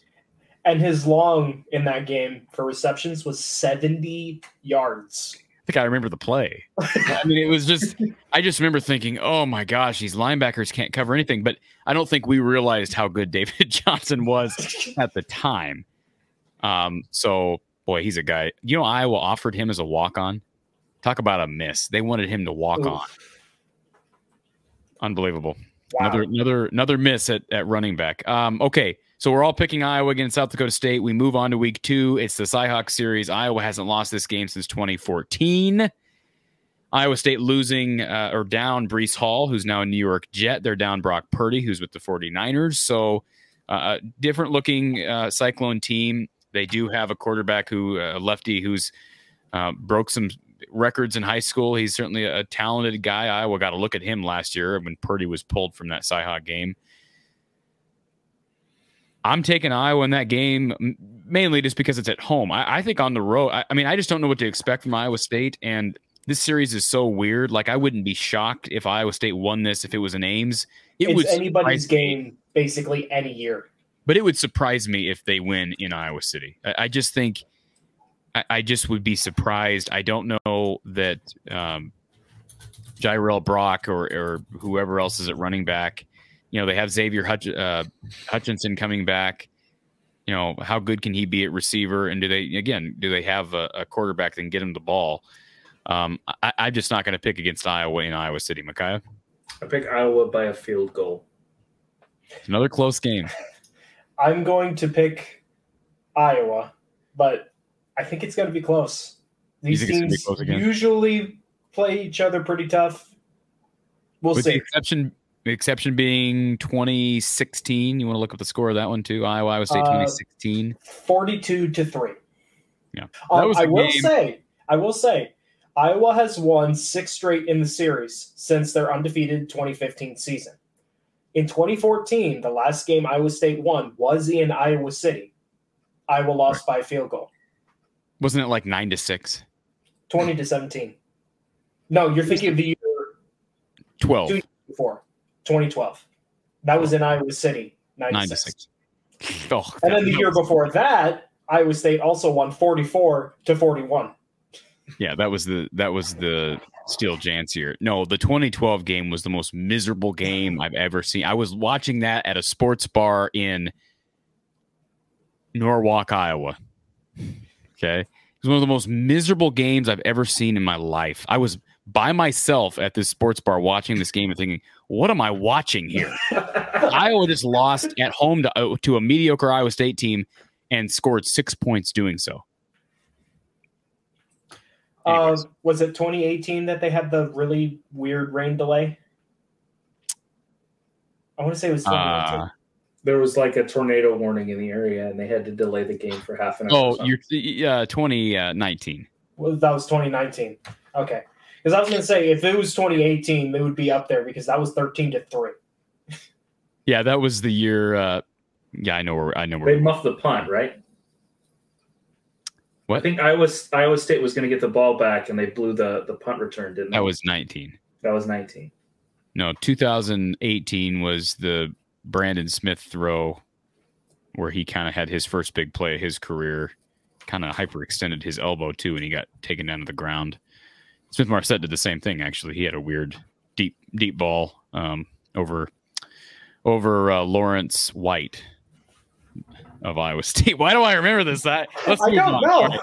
So, uh, so I've got Iowa State. You guys, or excuse me, I've got Iowa. You guys, you guys, Make sure you get that right. you guys have Iowa. Iowa then, uh, and, and by the way, for anybody that doesn't know, South Dakota State is an FS1 game at 11. Iowa State 3 p.m. on Big Ten Network. They get a night game against the Nevada Wolfpack at 6:30 on BTN. Nevada uh, was coached by former Hawkeye Jay Norvell. He's now at uh, Colorado State. I, I don't know. Uh, you know, I could check. Nevada actually played today. Uh, Noah, can you look that up? Week zero. Uh, Nevada played New Mexico State. They may still be playing as we're recording this, probably or not. Um, so, but I, I don't think North Nevada is going to be. New Mexico State's terrible, by the way. They were two and ten last year. Third quarter, Nevada's up 17 to 2. Two, really? Take a safety. Yeah, 2. so, in other it's, words, it's better than one. so so Nevada at least is is obviously substantially better than New Mexico Mhm. State. But again, New Mexico State was terrible. I don't think Nevada. You know, it's a night game. Um, that's going to be an experience for the Wolfpack kids. Certainly, I don't see Iowa losing that game. It is the, the last game before you start Big Ten play. But I got the Hawkeyes. Noah, I'll take the Hawkeyes. okay. Iowa. I'm not really concerned at all. All right, so we move on, and if anybody's keeping track, they're three and zero. Noah, 3 0. three and zero. All right, you move on. Uh, September is a very doable month. It's a tough schedule collectively, but September is a doable month. They go on the road to Rutgers. Yeah, the schedule gets hard in October. And the last time they played Rutgers, you want to look this up too? I can tell you. The last time they played Rutgers, excuse me, not at home. They blew them out a couple years ago at home. It was like 30 to 7. They played them on the road at Piscataway with George Kittle and CJ Beathard, Akrum Wadley, and they barely, I think it was like 14 to 7 in Piscataway. Am I correct on the score there, Noah? I believe it was 2016. 2016, 14 to 7. Yeah, making it. How do you remember right. this stuff? I- that one? That one I kind of guessed. Now, on. Corey, 2019 in Iowa City. What was the score? I, I think I said it, didn't I? Didn't I say thirty to seven or thirty-three to seven? What was it? 30 to 0. Okay, I was one score off. Did shut him out. I still don't know how you remember all this stuff. but no, they did shut him out. So um, that's a tricky trip to Piscataway. It's all the way across the country. Um, Greg Schiano, obviously, his time with the Buccaneers and the, his first go around with the, the with uh, uh, Rutgers, they haven't played Schiano um, since he's been back. That that's a tough game. I don't know how much better Rutgers will be this year, but I have to think they're going to be a decent defensive team.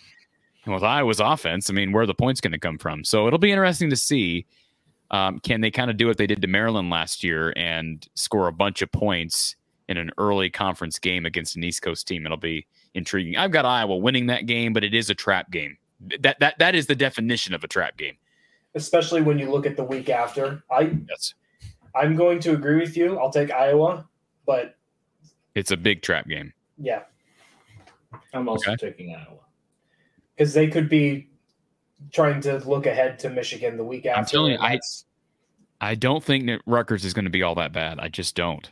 I know we're used to be Rutgers being bottom of the barrel. I, I just, I'm kind of like with Rutgers the way I am with uh, Illinois. I mean, I think Bret Bielema, that team's going to just steadily get better. Now, how much better can they get in a tough conference? You know, especially Rutgers in their division. But I, I think it's going to be a better team. I got Iowa winning, so we've all got them at four and zero heading into a huge rematch against Michigan. That that game that Michigan game, just so you guys are aware, that could easily be hyped like the Penn State Iowa game was last year. You remember that game and the hype around that game Oh. last year, right? Was it two versus three? Wasn't Iowa three? Penn State was two, or Two versus three, two four? versus four. It was it was nuts. And, and of course, Iowa won that game by the skin of their teeth. Um, I, I think the Michigan game. Listen, they got blown out at, at the Big Ten championship game. They ain't gonna get blown out in Kinnick. Can we agree on that? I just don't think they will. it was three and four. Iowa was three, Penn State was four. Okay, so so I'm not saying Iowa's going to beat Michigan, but I do think I'm not saying that yet. Uh, but I do think that uh, it will be close. Do you guys think that Michigan uh, could blow Iowa out in that game at Kinnick? I just don't see that happening. Not I again. think, I, I think it's possible. I don't think they will. Um, well, they haven't won. When's the last time they've won in Kinnick? I, I so they- actually, I don't know. So you know, the last time they played in Kinnick, they were like that. number three in the country and lost in 2016 behind a Keith Duncan game-winning field goal. Um, and I could tell you the score of that game if you gave me a moment. Uh, uh, what was, As he pulls it up on his phone. Uh, no, I think it was like uh, You're talking about, 21. were you talking the last game in Iowa City? yes, 2016. Uh, yeah, because I know in 2019, Noah, 2019 they played and lost 10 to three. I know. 2016 though, wasn't that game 23-21 or 21-19? No, 2016 was 14 to 13. 14 to 13. Okay. 2013 was also in Iowa City. That was 24 21 Iowa. Okay. So it's a, it's a house of horrors for teams. We know that it's a tough place to play. Ohio State can tell you that from 2017. But I think at this point, um, at, at this the last point- time the last time Michigan won in Iowa City was 2005. Yeah, there you go. I, I think Iowa wins that game, boys, and and and I, I don't. Is there a talent gap? Yes, but look, I mean, say what you want about my me predicting that Iowa was going to beat Michigan in the Big Ten championship game last year.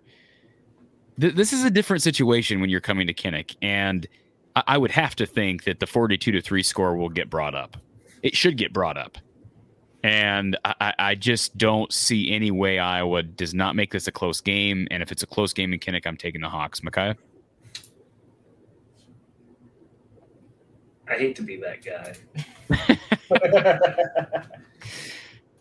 I'm gonna pick Michigan. Close game? Uh, I think it'll be a good game. I think it'll be close, at least until late. Okay. But Noel? I, I just I'm I'm that one has danger signs all over the place. That one's going to, I might have uh, Chili's cater in that game. that that game is the game that like like I said, it, I could equate that kind of to, as long as both teams take care of business up until I am more nervous about Iowa losing to you know how they're going to play against Michigan than I am about how they're going to play against Iowa State.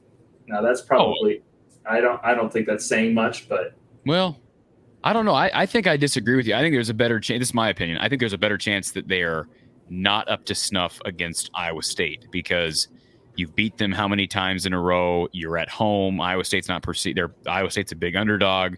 Whereas Michigan, you have motivation. You're the underdog. You've got a packed house. It's maybe going to be the marquee game in college football that week, and you're coming off a 42 to three loss to them last year. I, I think there's a better chance that they lay an egg against Iowa State. But that's just my opinion. Noah, you you your thoughts? I also hate to be that guy, oh, but I'm going to take Michigan. Okay, fine, whatever. I I just Okay. can't see it. Like I expect them to try, and I expect it'll be a close game, but I just I mean, I thought I thought you know I I, have thought, a bad feeling about this one.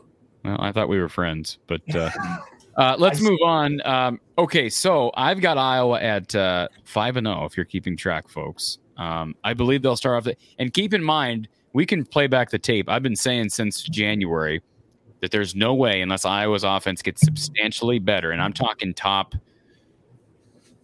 eighty, at least top ninety. That's at least a small jump it's, that they're going to win ten that's games. not even much to ask of an offense. No, it's not. Third, it is. What I'm saying, I've said this since January.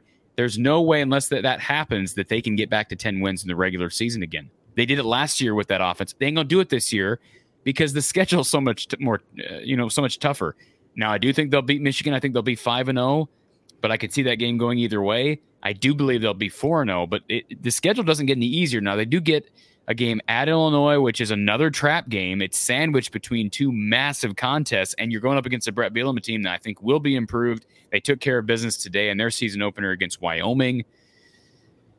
I'm going to have to take Iowa. I'm not going to pick Illinois in that game, but I, Illinois, Iowa's played with fire these last two years against the Illini, Noah. I'll take Iowa. Quick, Oh. simple, straight to the point. I'll also Okay. take Iowa, though I think Illinois will be better than Rutgers. Can we agree that Rutgers and Illinois, though, those are mar- those are vintage trap games? Both. of Oh them. yeah, You're on the Yeah. you're on the road in a the toughest part of their schedule. It's the toughest part of their schedule. I Those would- games are just like also there. I would argue that Rutgers is more of the trap game because at least Really? between Illinois and Ohio State, you have a bye week in there. So you've got a little True. bit more time. You are right. We did not bring up the buy. I'm glad you brought that up. You are right. There is the buy. So we have you've got not, Illinois on October Good 8th point. and then Ohio Very State at Ohio State. Yeah. In October 22nd. right. So let's move to that. So they get a buy. Are we all going Illinois? We make our picks. Illinois? Or excuse going me, are we going Iowa? He is wearing an orange shirt. Yeah, the lineup. Maintain. Uh, are we all in agreement on this? I think we're all in agreement that we're picking Okay, Iowa. So we've got Iowa winning. You've got them at five and one. I've got them at six and zero at this point. But the Michigan game is going to be tough. I'm not going to acknowledge that. I can just tell you right now, I'm not going to cut to the. Ch- I'm picking Ohio State over Iowa. That's a bulletin board game for the Buckeyes because the last time they played Iowa was in Kinnick, uh, 42 to what was it? I, I should remember the, the score. Was it 42 to 17? 42 24. I'm sorry. 42 20, uh, 42, no, 55 24. Damn, now I'm getting my scores confused. 55 24 Yeah. Okay. So Iowa's not going to win 55 to 24 this year in Columbus. That may be the best team in college football this year. They're certainly one of the top three in talent.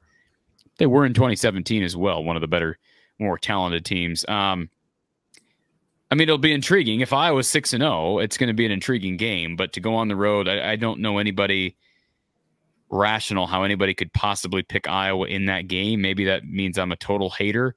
But I think if you're you're Ryan Day, if you're smart, you you use that 2017. I don't care if there were guys on if, if nobody that's on the current roster was on that roster. That, that doesn't matter. You you bring it up as a source of pride playing for Ohio State and say, look, the last time we played these guys, we got our pants pulled down 50 55 to 24 because that's what happened, Noah. It was a total total debacle. Three pick sixes or something like that? No, three picks for Josh Jackson and a pick six for Amani Hooker. Okay. Because I just remember multiple interceptions from that game. Yeah. So so I've got Ohio State. Noah is anyway Iowa wins this game. Technically, they have a chance, but it's another one that I don't. I don't have a good feeling about it. I think your defense now Ohio State's going to have athleticism that they Iowa they're going to face some of that against Michigan, but I think Ohio State's a notch above as far as talent, uh, skill position talent, um, especially at wide receiver. You know, Marvin Harrison Jr. and um, you know Jaxon Smith-Njigba. They're really good at, at, uh, at you know with their skill position guys, and of course C.J. Stroud at quarterback. Um, but the Iowa defense, uh, I would think, could keep you in just about any game. Okay. There's no way in heck that Iowa wins this game if their offense looks anything like it did last year. Yeah, I, I agree because I don't know how you score. the defense is good enough that could carry them through all these other, even the Michigan game. I picked Michigan. The defense is good enough; they might skate past Michigan, but they're not going to get past Ohio State if the offense is not good enough. I agree, and and what you don't want is you don't want a situation like the Big Ten championship game. I mean, the Big Ten championship game was like vintage Iowa. It was like the epitome of Iowa 2021. Like the de- you remember that game? The defense held for the entire first half. It was like what 14 to 3 at halftime or 17 to 3 at halftime and they held and they held and held and the offense couldn't do anything to help the cause. And so eventually even an elite defense breaks, right? Eventually you're going to break and I, I have a bad I, I'm with you, Makai. I think eventually I could see that Ohio State game as great as Ohio State's offense is. I could see that being a you know 21 to 7 game at halftime, but if Iowa can't get any momentum offensively, eventually it could turn into a, you know, a, a 35 to to 10 game. So I've got the Hawk. I've got the the Buckeyes. Man, I'm going opposite, aren't I? I got the Buckeyes. Uh, you guys have the Buckeyes. Um, we move on to a game um, versus a Northwestern team that boy looked darn good today against a Nebraska team that po- people thought um, had turned the corner. At least uh, you know off season hype. I had predicted Northwestern was going to win, but Ryan Hill uh, Hilinski looked really good. Um, they've got a better defensive line that, that, at least against Nebraska, produced a decent pass rush, and their offensive line looked really good. This is a tough one. I predicted Iowa last year uh, that uh, Iowa was going to lose this game last year. Northwestern was not nearly as good as I thought they'd be last year, although they still played that game close against the Hawks. I've got Iowa. To 12. Yeah, I got Iowa winning at home, um, but we've also seen them lose at home to Northwestern. This is a 2 p.m. game. Noah? I'll take Iowa. Okay. I'm going to pick Northwestern. Really? Yeah. How about that? I mean, I don't blame you. I mean, this is like I say, I watched that game today and I'm thinking this is like the type of Northwestern team that now I don't think they're as good top to bottom as some of these teams that have won the division, but I do think this is a team that can beat a good team. Not saying they're going to be able to knock off Minnesota, Iowa, Wisconsin, you know, uh, uh, several teams, but I mean, they have the potential to beat one or two. Yeah, maybe. Can I just can I just say, this is going to sound so dumb. I think I'm going to get the re- based on my assumption of the roster. I think I'm going to get the record right. At I, I have them, but uh, well, I'm not going to spoil what my other picks are, but I think they're going to lose to one team I did not pick, and they're going to beat one team I did pick. it seems like that happens every year. Yeah, I mean, it happened. I didn't get any of the picks right last year. I, I mean, my three losses were all wins. That's that's odd, you know. But I should have known better than to to pick Iowa State over Iowa. I should have known better than to pick uh, Maryland over Iowa. Uh, let's move on to. Um, uh, well, well, we haven't gotten Noah's pick. Uh, did you have Iowa? Iowa. Okay. I'm pretty sure you did ask me, but put it on the record. At Purdue, uh, Iowa, boy, Purdue's had Iowa's number. They now have two of Iowa's receivers, and Charlie Jones and Tyrone Tracy. I think there's some bad blood between these programs right now. You're on the road. That's going to be a fun one in West Lafayette. I've got. Uh,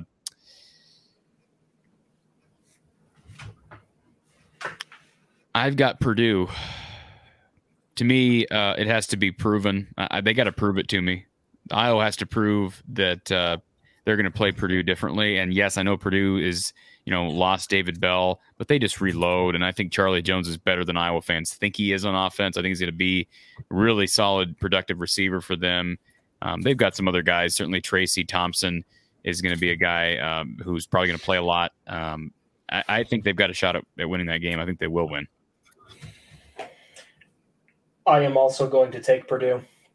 And I think part of it is going to be the bad blood between the teams with the players moving over to Purdue this year, wanting to prove a point to their previous team. It's definitely going to be it's definitely going to be a good game. Yeah, that's going to be a it's going to be a weird game, man. That's going to be I've got I or I've got Purdue. Man, a lot. this is not a show, folks. I mean, it is a show. You want to? Oh, it's a show. It's just a, not the kind of show you were hoping for, is it? no, we went into this and we told people, look, don't take us over. Don't take us. um, just remember, these are expert opinions. right. um, okay. Um, I'm I'm going to pick Iowa over Purdue. Okay. And Noah, who'd you say? I said Purdue. I'm keeping track of all this still. You keep track of this every year. I, I'm keeping track of this still. Okay. Iowa, Wisconsin, in Iowa City. Blackout game. Uh, you know, that's another opponent that Iowa just can't seem to figure out. Uh, they'll win that game here and there, but boy, here and there is not really here and there. They won in 2020 in a down year for Wisconsin during COVID. Prior to that, they hadn't beaten uh, Wisconsin, I don't believe, since 2000- uh, let's see, 2009? Had they not won since 2009? They played him in 2015. and won. Uh, they won that. You're right. They won that game. That's right. in They won Madison. that. They won it in Madison. Wisconsin. Interesting. Oh yeah, that's right. That was the was that the 10 ten to to 6. game? Yeah. Yeah, but you're right. Before that, it was 2009. Yeah, that was the Faith Ekakitie fumble recovery game. Um, so yeah, I mean, very few, few and far between. Um, I'm gonna go. Um, I'll go Iowa because I don't think Wisconsin's offense is going to be very good either. Um, with the exception being Braylon Allen, and with Iowa, what Iowa has at linebacker and defensive line, I think they have the defense to stop Braylon Allen in that Wisconsin run game this year. And normally, oftentimes, they still struggle to contain Wisconsin's run game. I think it's going to be better than it was last year. We know strength last year was creating turnovers. I think the strength will be more in the trenches this year on defense for Iowa. I think Iowa wins at home. No, I will take Iowa. really? What do you have them at right now, Noah? What are your picks? Um, Do you have them at ten? Do you have them at well, I have losses them or currently up to now. I have them losing three games: Michigan, Ohio State, and Purdue. okay? I get the feeling because they they usually have this one team that you expect them to lose to that they beat. Like I Can, mentioned, can that we all agree that this schedule is a gauntlet this year? It is. once you hit It's, October, it's a beast. once the schedule turns over to October, Well, it's a gauntlet that also features Nevada. Yeah, so I say September, you better use September. I'm serious. You better use September. That's your tune-up month. Like, get ready. You better use it to get all the kinks out. Yeah. And you better darn well win every game in September, right? You you cannot afford you cannot afford to lose a game in September. Now you can't afford it from a conference race standpoint if you lose one of your first three. I get that, but I'm just saying if you're trying to get to nine wins, nine or ten wins, you can you better not lose a game in September. because as tough as the schedule is, you've got Michigan, Illinois, Ohio State, Northwestern, Purdue, Wisconsin, Minnesota. It's like most of those Nebraska games- is a decent team. the the ones the ones I feel like that they have the best chance of winning against are Illinois and Northwestern. Most of those other games, I Yeah. I don't know. Like I picked them against Wisconsin, but it's going to be one of those low scoring games. I'm gonna I'm gonna plant my flag on that right now. All right. Um, Okay. I'm gonna I'm gonna pick Iowa for the dumbest reason you have ever heard. Um, the well, it's called the gambler's fallacy. Uh, if you don't know what that is, look it up. I'm not going to go into it here, but uh, Iowa is due to win. Okay. They, they, they, the last few years, Wisconsin has won too many games, so we're just Well, gonna, if that's listen, if we're going with that reasoning, then Iowa State's going to beat I- Iowa. that's true. Minnesota Minnesota's going to beat Iowa. Nebraska's going to beat Iowa because those are three series that Iowa has owned. Now, speaking of Minnesota, Iowa goes on the road to Minnesota. Did we all pick Iowa to beat Wisconsin? We Yes. did, didn't we? we did. So So we'll have to unofficially get Alex's picks on this later to add to the list. Yeah. So, um, a little bit of series history, because double check and make sure I got this right. Yeah, we're on to Minnesota. Um, the last time Minnesota won was 2014, 51 to 14 in Minneapolis. Was that the down here for Iowa? What did Iowa finish in 2014? That was a down year. That was a seven and six year, I believe. Correct, Noah? I can look it up. That was Tax Slayer Bowl 20, 20, a baseline year for Iowa is eight and four. But you don't get Yeah, eight that was- wins. that was a you don't get eight wins. It's a disappointing season. Seven and six, four and four in conference. Lost to Tennessee in the Tax Slayer Bowl. Gave over gave up over 50 points to Tennessee in the Tax Slayer Bowl. Not true. They scored 45, Oh, 45. How about that? not 50. All right. Um, I've got I got Minnesota, folks. Um, and it, look, look, eh, we're You're, I'll, I'll I guess I'll talk about this in a moment, but um, Minnesota's, uh, you know, you you return Tanner Morgan, you return Mo Ibrahim, who's coming off a, a leg injury. If he can stay healthy, that's going to be a really good football team. They lose some some up front, but I think that's a, a good football team. And on the road, Ohio State found out last year it's tough to play up there. Um, they were able to get it done, but I think Iowa, kind of what you just said, Micaiah, it's it's tough to eventually the tide's going to turn.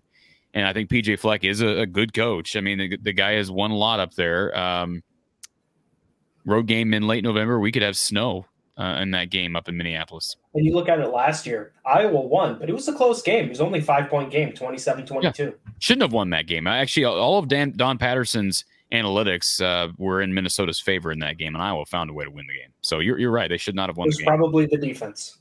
They found a way. Right.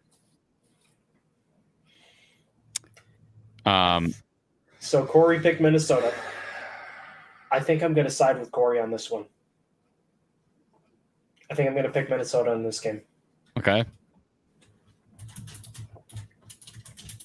We're all picking these games. Can we all agree that we're all, we're we're all picking these games under the assumption that the offense is not going to be leaps and bounds better? Yeah. Yeah. I expect now, roughly is, what we had. Roughly if it is, look out. If it is, bring on Alabama, bring on Clemson no, I don't think any, any of us think that's going to happen. Okay. Um,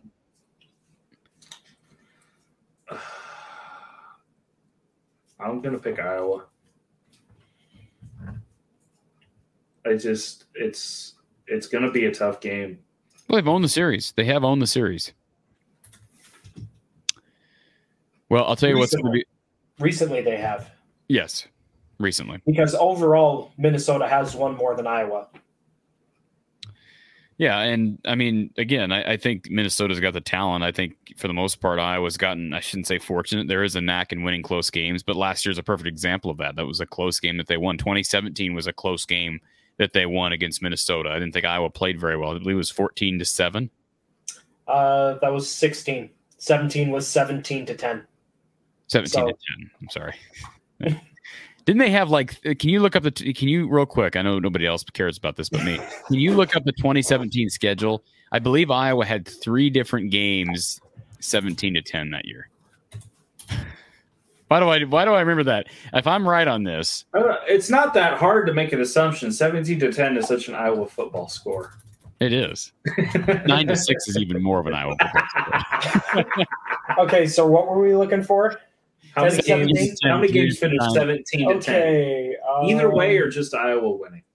Either so shout, way. Shout out to uh, Iowa versus Iowa State. 44 to 41 in the same season. Um, let's see. Lost by two to Penn State. Uh, Michigan State 17 to 10.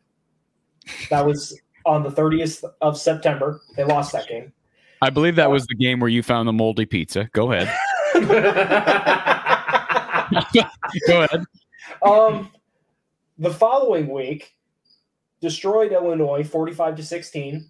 Then uh. at Northwestern, 17 to 10, lost. and then home versus Minnesota the following week. Uh, there was a bye week between Illinois and Northwestern. They at home they beat Minnesota 17 to 10. So there were three. There were three. yes, there were three almost back to back. If not for Illinois, it would have been back to back. I feel very accomplished. I mean, I, I, feel very accomplished. And then, of course, we uh, round out the regular season nicely with a 56 to 14 win over Nebraska. Is that the game we were at? No. No, that was uh, the no. Nebraska game. Uh, you guys went to the 2016 Nebraska was game. 16? Yeah. I remember the score. So I can. I just remember being hoarse afterwards. It was 2016. They won 40 to 10. 40 I didn't have a voice the next day. Yeah, man. Yeah, that, that was a that was a cold, cold game too. It, it was great though. Late in the year, no, it was a great game. Um, okay, so I do want to uh, move on to that final Nebraska game because, as you well know, um, that will be a game where uh, Iowa is going to have to uh, it might be Scott Frost's last game as a as the Huskers head coach because I don't know if they're going to fire him mid season. But boy, unless he turns uh, finds uh, what what's the expression um, finds lightning in a bottle. I, I don't know how he keeps his job. I think that Northwestern game today was that that that was it. I mean, he had to win that game. That's been the game people have been talking about all off season. The one conference game they won last year, and now they lose to that team to start 2022. I think he's done. So that may be just you know pedal to the metal, hold nothing back uh, type of game uh, against the Hawkeyes, and it is in Lincoln. No, excuse me, it's at home. I'm sorry, it's at home. That's a that's a that's a positive. Um, I've got Iowa winning the game. Um, I don't have any reason to think it won't be close, but I got the Hawks winning. Micaiah. I have Iowa winning. I think I've picked Iowa to beat. Now you don't have the records going back that far. I know that, but I think I've picked Iowa to beat Nebraska every single year we've done this show. Do you want me to save every year? yes. records. I use basketball reference, pro football reference, college football reference. You are the Micaiah football reference. The Hawkeye football reference Oh, for this group. so who'd you That- pick? and John? I only have last year's records. I don't have before that. Who did you pick? I'm going to pick Iowa. Micaiah. I picked Iowa. I, I never picked Nebraska over Iowa. I just don't. Well, to be fair, not- there has are worse teams that has I will worked in your pick over favor. Iowa. I'd never pick Nebraska over Iowa. that has worked in your favor for seven years. So So final records. Um, I've got Iowa at nine and three. Now the question is, and we can look at your guys' records. You have no, I believe you have them at eight and 4 Mhm. and Micaiah's got them at eight and four. Correct? Nine and three. nine and three. You got them at nine and three. Okay, so Yeah, I have them beating Wisconsin and Minnesota. Okay, so um, let me say this: nine and three is going to be if if it's nine and three that I'm predicting, it includes a loss versus Purdue, a loss versus Ohio State. The Ohio State loss does not hurt you. It does hurt you in the Big Ten race, but it does not hurt you. It's not a double whammy like losing to a West opponent Right. right? So you lose to Ohio State. I've got losing to Purdue and losing to, to Minnesota. I, I think the four clear contenders, especially with Nebraska bowing out. I saw Kirk Herbstreit had predicted that Nebraska was going to win the West. I don't know where he's getting that. I get that they've had talent, but boy, you got to prove it on the field. And certainly, I think they proved that they're not ready to take that step. So uh, I think the four contenders are clearly Iowa, Wisconsin, Minnesota, and Purdue. Now, if you want to pull this up, Noah, you certainly can, but I'll just tell you Iowa, Wisconsin, Minnesota all have difficult schedules. Their crossover games, they get two crossover opponents in the East. As you know, you have three total. Each team plays six within the divisions, uh, within their respective division, and then three games out of the division. And all three of those teams drew two of three crossover opponents from the East um, out of the contender group, if you will. We're talking Penn State, Michigan State, Ohio State, Michigan.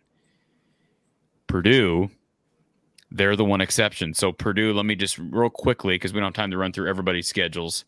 But if you look at Purdue's schedule, Purdue plays Penn State Thursday. All right. So that's the first Big Ten game of week one. It's a huge game. You beat Penn State. That's their one real difficult crossover game. They get um, Wisconsin on the road. Uh, but uh, again, you're going to get uh, you're going to get uh, you know you're going to get Minnesota, Iowa, Wisconsin, Northwestern, but their crossover opponents are Maryland on the road. Uh, again, Penn State at home, and Indiana on the road. Purdue. It, let me say this. Make this very clear. If Purdue beats Penn State this coming Thursday, they are the favorites to win the Big Ten West. They are the favorites. The schedule is much more doable. They get Iowa at home. They get uh, they do have to play Minnesota and Wisconsin on the road, but again, so does everybody else. Plus, you get two crossover games for these other three opponents. And you also get Penn State at home too.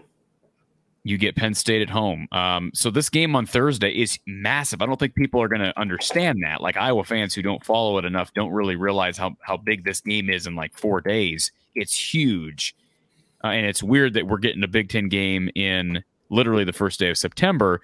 But that that's just how it is. You look at uh, Minnesota; they do go on the road to play Michigan State, and they go on the road to play uh, Penn State.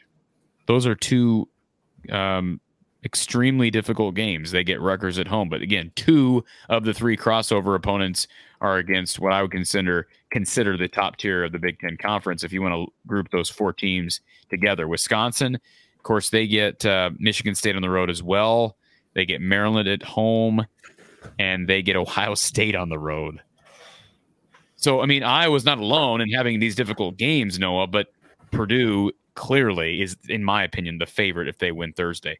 So, with that being said, my prediction is that Purdue will win the West. Um, I'll give my final predictions maybe in a segment later on this week on the channel as far as just conference predictions for everybody. But I've got Purdue winning the West. Iowa, of course, losing Purdue, losing to Purdue, it does not bode well because they've got the most favorable schedule. You lose that game to Purdue, you almost got no chance. Of, you know, unless Purdue does not pan out. I, I think that's they're the favorite. And you also have them losing to Minnesota, which again, that's not going to help either. Right. Yeah, I mean, preferably if you want if you get three Big Ten losses, you'd you'd prefer them be against Michigan, uh, Ohio State, and Rutgers. Right? Those would be the three losses you'd prefer. Yeah. Because guess what? You're gonna win the you're well, I shouldn't say you're going to win the West. Uh, you're gonna have a decent shot of winning the West at six and three. I think if your three if your three losses are, are to uh, East opponents, If you're beating the other top of the West teams, Yeah. not a you got an guarantee. advantage. Not a Yes. guarantee. If If those two teams, you know, those teams have tough crossover games. Okay. If this if this team is a little bit better on offense, and their only losses are to Michigan and Ohio State, and they're ten and two again, then they could certainly win the West. But that's a tall, tall order on this schedule. I agree. I mean, look, Those are two games you can you can perfectly expect to lose. Like those are Let acceptable, me just say this, make this acceptable losses. if Aidan O'Connell goes down for Purdue at quarterback, then it changes everything. I mean, it's not like there's this huge gap between Purdue and everybody else. That's not what I'm implying. If Aidan O'Connell goes down. It does-. Yeah, it's a schedule and it is personnel because I think Aidan O'Connell's the second best quarterback in the Big Ten Conference um, behind CJ Stroud at Ohio State. But it, it does change everything. If Braylon Allen at Wisconsin goes down, I think it changes a lot. Now they've got a defense to fall back on, but he is uh, really the only thing you can count on, I think, in that offense. And then similarly at Minnesota, if they lose Mo Ibrahim again, boy, uh, they don't have the depth at running back they had last year to be able to deal with that. And as you know, Noah, sometimes these knee injuries, uh, they can they can happen. They can reoccur, right? They just Yeah. that's just what happens sometimes with knees. You don't want that for Mo Ibrahim. I think he's a pro, um, but the injuries are a part of the game. So I've got Iowa losing three games and uh, missing out on the uh, West Championship. keep going, I, I can ask later. I, I'm done. I mean, anything, uh, Noah? You have uh, them winning the West at no, you don't have them winning the West at eight. No, Not at Eight eight and and four, four, with losses to uh, Michigan, Ohio State, Purdue, and Minnesota. all Big Ten teams. Uh, um, Makai, do you have them winning at nine and three? Your, your three losses are to who? Um, Michigan, my losses are Ohio Michigan, State. Ohio State, Northwestern. Yep. Well, if if that if that happens, they might they might win it at nine and three. See, that's a perfect example. They they've beaten every other contender. They've beaten every contender, so they they they have a better chance of winning the West in the, the if, if that pans out than than my scenario. Yeah, I think I think it's uh, in my scenario is about 50-50 with a nine and, with a nine and three. If things go the way that I predicted, I think it's about a 50-50. I think the winner of the West will likely be ten and two, um, or excuse me, I, I shouldn't say the winner of the West will likely be seven and two, but I could see it, be, you know, them being six and three. Whereas a normal year, I, I would probably say, oh, the winner of the West is more likely to be uh, either eight and one or seven and two. I, I don't know what you know history shows. I, I guess I could look back at that. Iowa, of course, was seven and two last year. I won the West, but um, yeah, that's all for me. Anything you guys got to add to the uh, discussion? I'm. I think I'm good. Forty minutes past our one hour Well, cutoff I determined I determined this about 45 minutes ago. We're going to split this into two. Ah. So I'll split it up. We'll split up into 2 Will segments. like the, the depth chart and then the schedule will be the two different pieces. yeah. So if people are watching, uh, they've already figured that part out. But I'm going to be splitting this uh, this long segment into two. So appreciate you two uh, guys Um, jumping I on. do, as say, I do just want to say one one thing real quick. I noticed Sure. just looking at the schedule. I had I have Iowa going four and zero in September, one and three in October, and four and zero in November. That's that's honestly that's kind of an Iowa thing to do. Like, doesn't it? I, what did they do last year? especially, Especially if you look at Wait, that's what they did last year. October is. What was last year? Did, did they go Um, Uh, they one and two in they October? won out. They won out in September. Yep. They won. I think they won out in November. So yeah, they split October, and then they Okay, had to have, two, two. they were ten and two. They had to have won out in November. So yeah, that's what they did last year. So they were they were uh, so there was four in September, four in October, four in November. As far as I can tell, yeah. Yeah, I mean that's kind of the Iowa thing to do, Micaiah. Now that being said, I would I, still think uh, well, I, I know you're right. They, they could lose to Michigan and Ohio State. H- Here's the problem, and I'll just say this one more one more thing to add here. The, the problem scenario comes up where they lose to Michigan and Ohio State in October, uh, Micaiah, and even though you're predicting that they're going to win every other game, I don't think any of us are going to be feeling very good if they lose both of those games, which is very possible. They lose both those games to Michigan and Ohio State. I think all of us are going to be like, uh, we're going to have a hard time not being eight and four. Especially also if we continue on Micaiah's scenario here, Per- and they lose again in the next week To Northwestern? Oh, if that happens, it's panic. It's a full on panic mode because are you telling me now Makai's predicting it, but I, I don't know. I, I don't think most people are going to predict that they're going to, after doing that, you know, win against Minnesota, Purdue, Wisconsin. That that's just a, a tough The, ask. the only thing you can say at that point, if they turn it around after they're losing, especially back to back to Ohio State and Northwestern, I think the only thing you could say at that point is that they pulled the team together and it's like, all right, we got to turn this around. We got to turn this around now, or this season's falling apart. Well, but it- it- I just I make picks in my gut. Okay, like my gut says this, so that's what I picked. Uh, this is I don't. I'm not very familiar with the rosters of these teams, so 2020 they started off 0 and 2 and it looked like the wheels were coming off. They had the off-season um, racial discrimination stuff that was certainly a distraction and they were 0 and 2 to start the season and they ended up winning six straight. Now it was a covid year and other teams were down and dealing with problems but i guess the point is the wheels could have come off and kirk did rally the guys. So um, let's hope that doesn't happen. I think if you can split the michigan and ohio state games and take care of september you at least set yourself up to be competitive for the West Division. I just, you know, it, now if the if the offense somehow is top 70, top 80, okay, now I could see them I could see them at that point figuring out a way to, I still don't think it's a shoe in to get to 10 and the schedule's just too tough.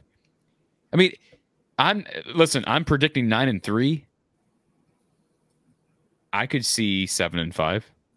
I I mean, I, I don't want to see it. I'm not, I don't want to see it. I could I, squint. I don't either. I could squint and see six and six. I'm not. I, I think the defense is too good that it, I, it, you know, I think it will the defense carry. will keep them in a lot of games this year. Yeah, and I think they're too good at winning close games. I think the program is just built on that, and and so. But I'm just saying, Michigan, Ohio State. Let's just see how many reasonable potential losses there are on the schedule. Is- We'll, we'll assume that Northwest, even though Mackay is predicting them lose Northwestern, let's assume that they're not going to lose to Northwestern, Nebraska, Illinois, or Iowa State or, or Rutgers. So the, the reasonable losses, you know, would be Wisconsin, Minnesota, uh, Ohio State, Michigan. There's four. Purdue, five. So you got you could call five very very possible losses plus all those ones that we're just assuming they're going to win. You see what Yeah. I'm saying? So it, it's it's a tough it's a tough uh, a tough stretch, and and you're right. It, it's it's all about October and all about November. All right, folks. Appreciate you everybody being here. And if you thought uh, you were going to get a deeper, I thought we did pretty good. I thought you guys uh, you guys really applied the uh, the the uh, um, what do you call it the uh, advice from our our dear listener Ken um, last year. Uh, we won't Didn't strike we won't, out this uh, time. What's that? My, you, Makai to read it? uh, you want me to read? You want me to actually read this? Sure. Go ahead. The guy in the top right is a great voice and setup guy. The bald guy he throws softballs to keeps striking out. Just for the record, I, I am not showing this to try to compliment myself on him saying I'm a great setup guy. Uh, I really do find intense, uh, an intense degree of humor in that tweet. I, I just, or excuse me, that comment. I, I just, I take great joy in it. Um, we look forward to, uh, um, you know, I'm assuming we're gonna. Just the thought of eating a lot of little Debbie junk right now does not appeal to me at all. But It's nostalgia. The reality is when we get together to watch football games, usually we're not eating celery and carrots. It's- No. no, it's it's the it's the we Usually went to the not. dollar store and here this is what I got for snacks. Hands you a plastic tub. I will say this. I don't want you to think that I, I don't want you to think it. You remember was it last year that I fixed that chicken? yeah. I think yeah, A I whole think that was last year. I found another one. I found Please it. tell me it I'm hasn't been in the freezer since last year.